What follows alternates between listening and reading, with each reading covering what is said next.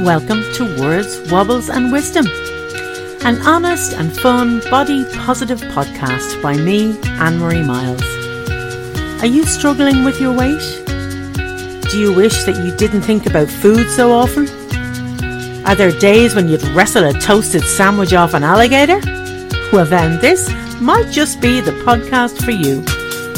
I share my story, a lifelong battle with weight, food, and mental health struggles. I share it alongside some of my writing on the subject and some of the wisdom I've gleaned from my life as a Christian. So join me for this week's episode of Words, Wobbles and Wisdom. Hello, hello, and welcome to this week's episode of Words, Wobbles and Wisdom. Anne Marie Miles here. So great to have you with me. And you have caught me in between two extremely busy weekends.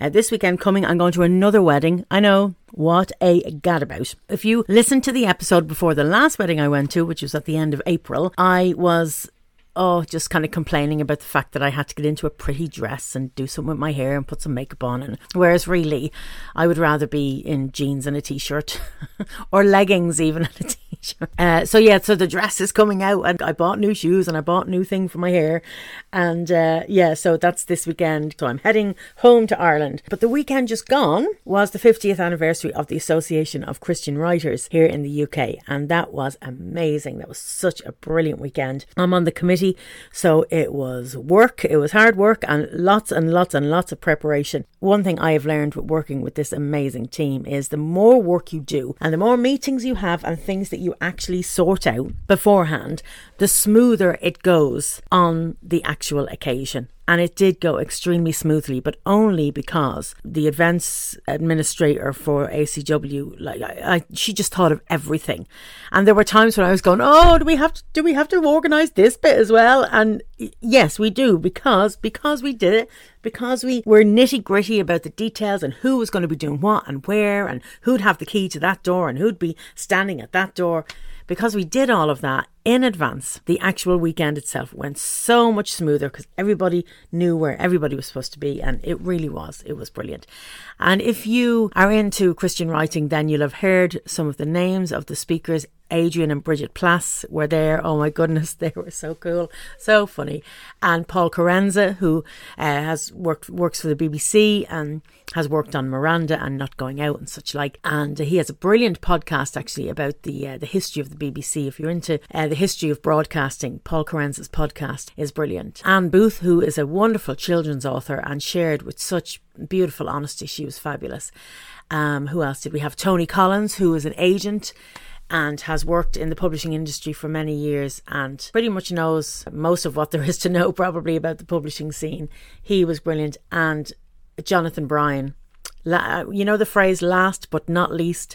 Well, that was invented for Jonathan Bryan because he blew us all away. Jonathan Bryan is, I think he's 16 and he has severe cerebral palsy. So he's uh, in a wheelchair. He's, he can't speak. Well, he can't speak uh, with his vocal cords, but boy, can he speak. He uh, communicates through a letterboard uh, with his eyes and his mum was there with him and she read on his behalf and some there was some pre-recorded stuff where friends of his had read on his behalf the guy is an inspiration loves God, loves writing, and has a powerful message about education for those who are deemed to be lacking in intellectual abilities. And you know, there was a presumption because he couldn't communicate, because he couldn't speak, and because he had cerebral palsy, there was a, a presumption that he had learning difficulties. And the guy I tell you, he's so clever, so extremely clever, and very, very funny. So, if you're interested in hearing more about him, his book is called Eye Can Write, E Y E. Eye Can Write. And Jonathan Bryan, you'll find him on social media. You'll find his book uh, wherever good books are sold. And he is an inspiration. If you want to be inspired by a young man who just will not let anything stop him from saying what he wants to say make sure you buy a copy. And all of the proceeds from his book go to the charity he has set up called Teach Us Too, which is a charity he set up to kind of raise the profile of education for those who have disabilities and who maybe are not as intellectually challenged as is presumed, certainly for him, when they realised all he could say and all he could do and how he could spell and how he could communicate. Once they broke that barrier of communication with Jonathan, it's it's an amazing story. Go read it. Go buy the book, support the charity, and read it, and connect with him on social media. I can write E Y E can write. Uh, yeah, so that was my weekend. So it was busy, it was exhausting, but it was absolutely fantastic. And now at this weekend, I head to Ireland for the wedding. So I'm a bit knackered.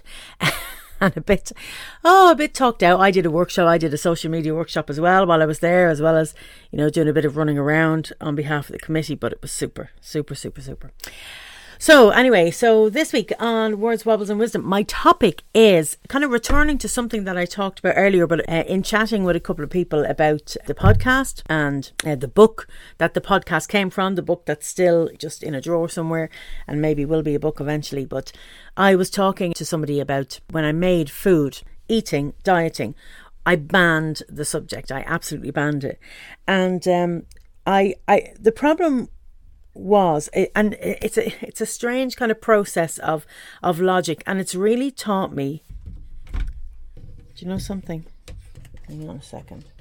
For one horrible moment there i thought the microphone wasn't plugged in. I was going to go ah, but the microphone is plugged in. Okay so where was i yeah, so it's the kind of um, bizarre logic that led me to the point where I didn't want to talk about food at all, and in fact, I was I was hurt and I was offended by people who did want to talk to me about food and dieting, and, and who were gently kind of trying to encourage me to kind of address the fact that I was getting bigger and bigger, obviously struggling with mobility, struggling to get up off a chair. But if somebody spoke to me about it, if somebody raised it or said, you know what, I'm going to start walking every day. Do you want to come with me? I would immediately be offended.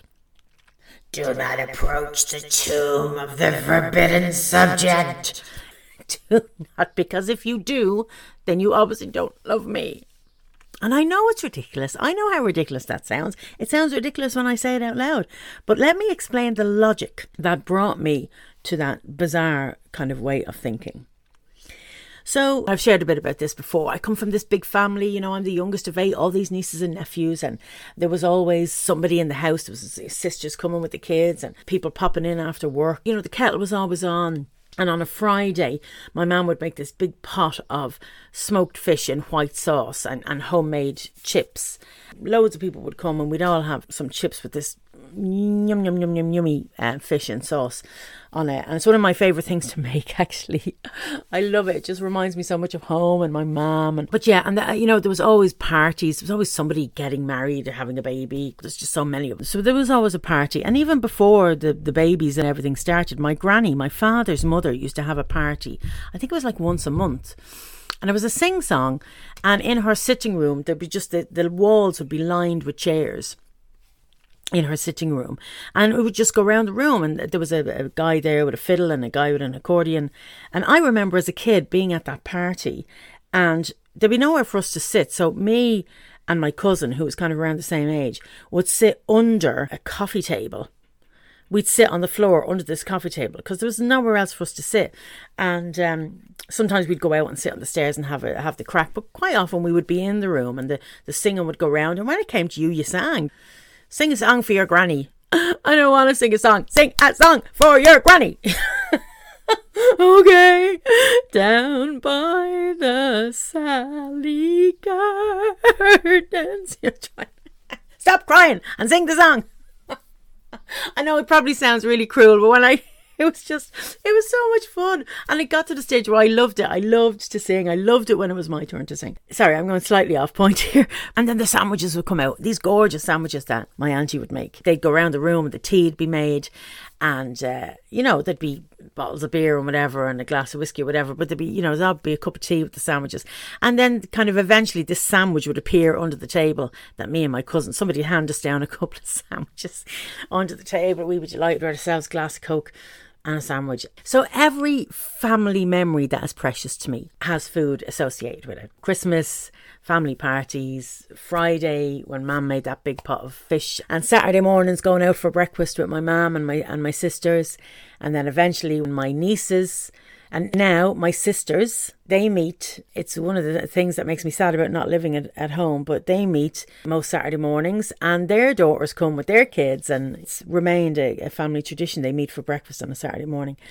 Yeah, so food has always been associated with with times of family and times of fun and times of company. So I found that when I was lonely and when I was sad, and particularly in latter years, I, I've shared before that I, I couldn't have, I, I can't have children. I had to have um, major surgery when I was 30, and kind of that was the end of that.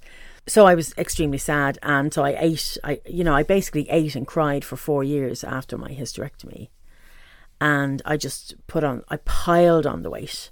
And that's, you know, that was the road to ending up 24 stone because I was sad. I was really, really sad. And the thing that made me feel a little better, even if only for a few minutes, was food. And of course, it became the tomb of the forbidden subject. When, sorry, that really hurts my throat to do that. Um, it became that because in my head, I'm saying, don't tell me I can't have another donut. I can't have children. I'm sad. And in fact, if you don't want me to have another donut, that obviously means that you don't care about the fact that I'm sad, so you obviously don't love me. Do you see how this kind of sequence of events uh, affected my thinking? And and of course, your thinking affects your behavior. It's very rarely, in fact, I don't think it's ever the other way around. I'm not a, a neuroscientist, but in Tech Pixies, neuro coaching is one of the things that they are licensed to do. And they will always say that your thinking affects your behavior. It's not the other way around. And so my thinking was, you don't love me if you suggest that maybe I start walking, or if you suggest that maybe I stop eating bread, or if you suggest that maybe I don't have a third donut. Yeah, we're not even talking about a second donor here, mate. We're talking about a third donor. Um, so, yeah, so, and that was the, the, the twisted logic that I had um, about uh, the subject was you don't, you obviously don't love me. And so what, what happened was, I was aggressive and not always passively.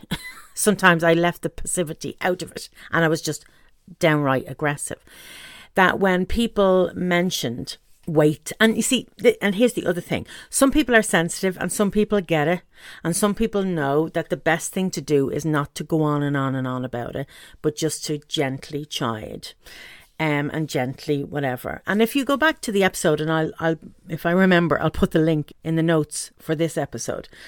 Advice to the friends of the fatty. It's one of the things I say in that episode is don't give up on us because we are distraught and desperate. And we don't really want to be like this. Well, I certainly didn't want to be like this, but I also didn't want to deal with it either. And that's one of the things I said. And I had many people in my life who ever so often would just give me a little child, but I had other people in my life who did not stop talking about it, who mentioned it all the time, who mentioned it every time I opened my mouth to, to eat something, whether it be lettuce or a piece of cheesecake. It didn't matter whether I was being good or being bad.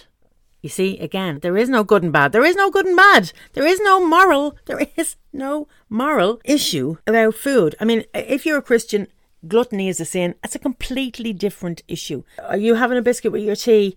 Yes. Oh, are you having a biscuit with your tea? No. Oh, you're very good. Nah, ah, ah, ah, ah. Now, I'm repeating myself here because you know I've said this in previous episodes.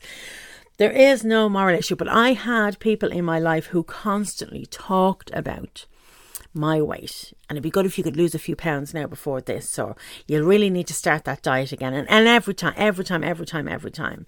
Or they would talk about Richard's weight. You know, they wouldn't talk about mine, but they'd get at me through Richard. And to me, I was offended by that, but I was angry. So I would be offensive back. I would be smart and I would be rude. Um, and I would be angry because if you didn't let me eat what I wanted to eat until I burst open in front of you, then you obviously didn't love me.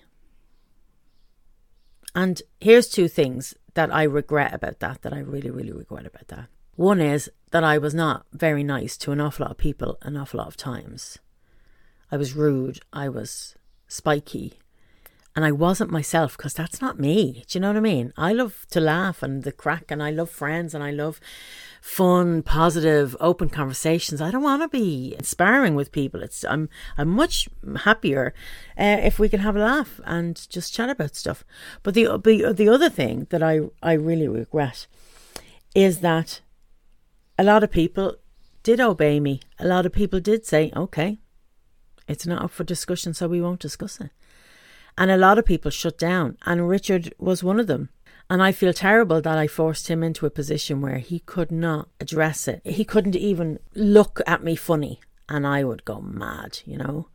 The reason I regret it is because then when people stopped inviting me to go for a walk or inviting me to kind of consider food options, I just piled on the way. I just ate and ate and ate and ate and ate to comfort myself and to punish myself. Now, I, I, there may be people who understand this, and there may be people who won't, but I actually punished myself sometimes with food. I ate food I didn't even like. I ate food I hated the taste of. I ate food to the point where I thought I was going to explode, and I was so, and not that kind of nice Christmas Day feeling. I ate till I actually thought I was going to explode gave myself dreadful indigestion and heartburn and uh, other intestinal difficulties.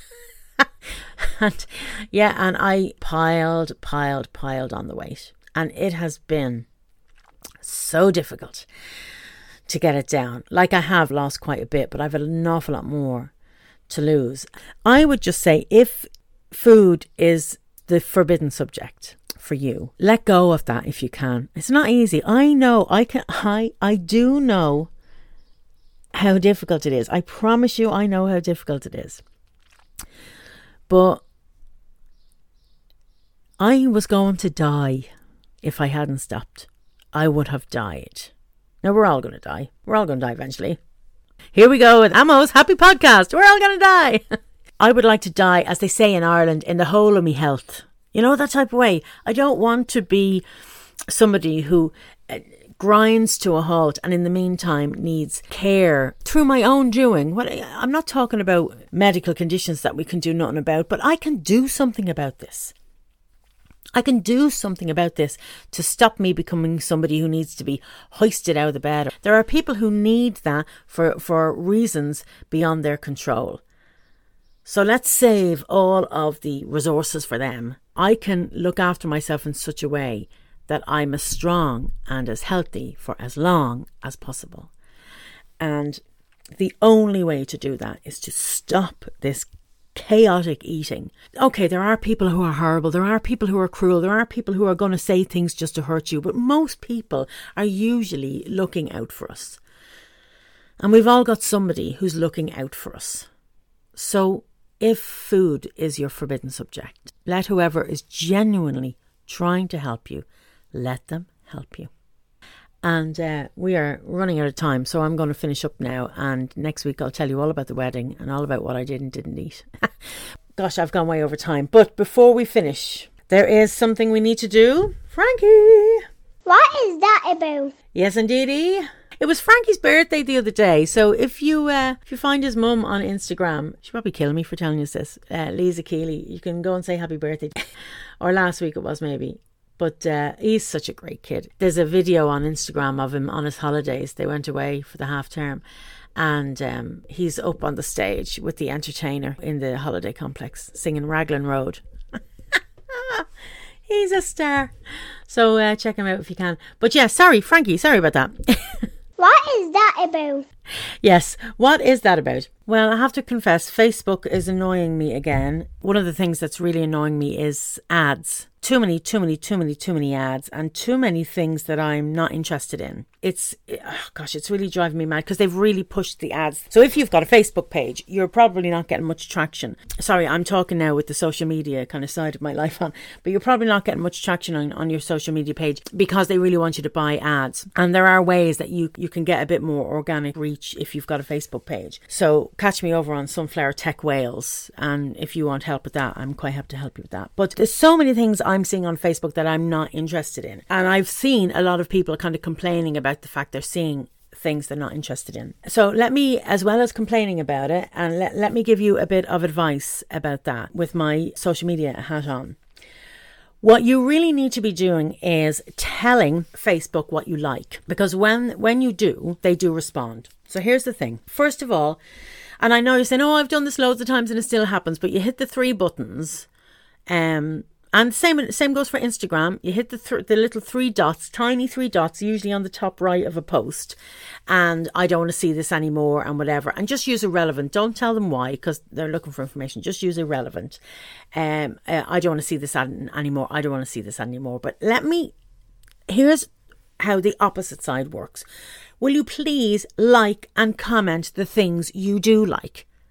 Particularly comment because what's happening is if Facebook knows what you like, it will give you more of what you like. That's what it wants to do. It actually does want to do that. I know it feels like it doesn't want to give you what you like, it just wants to give you everything.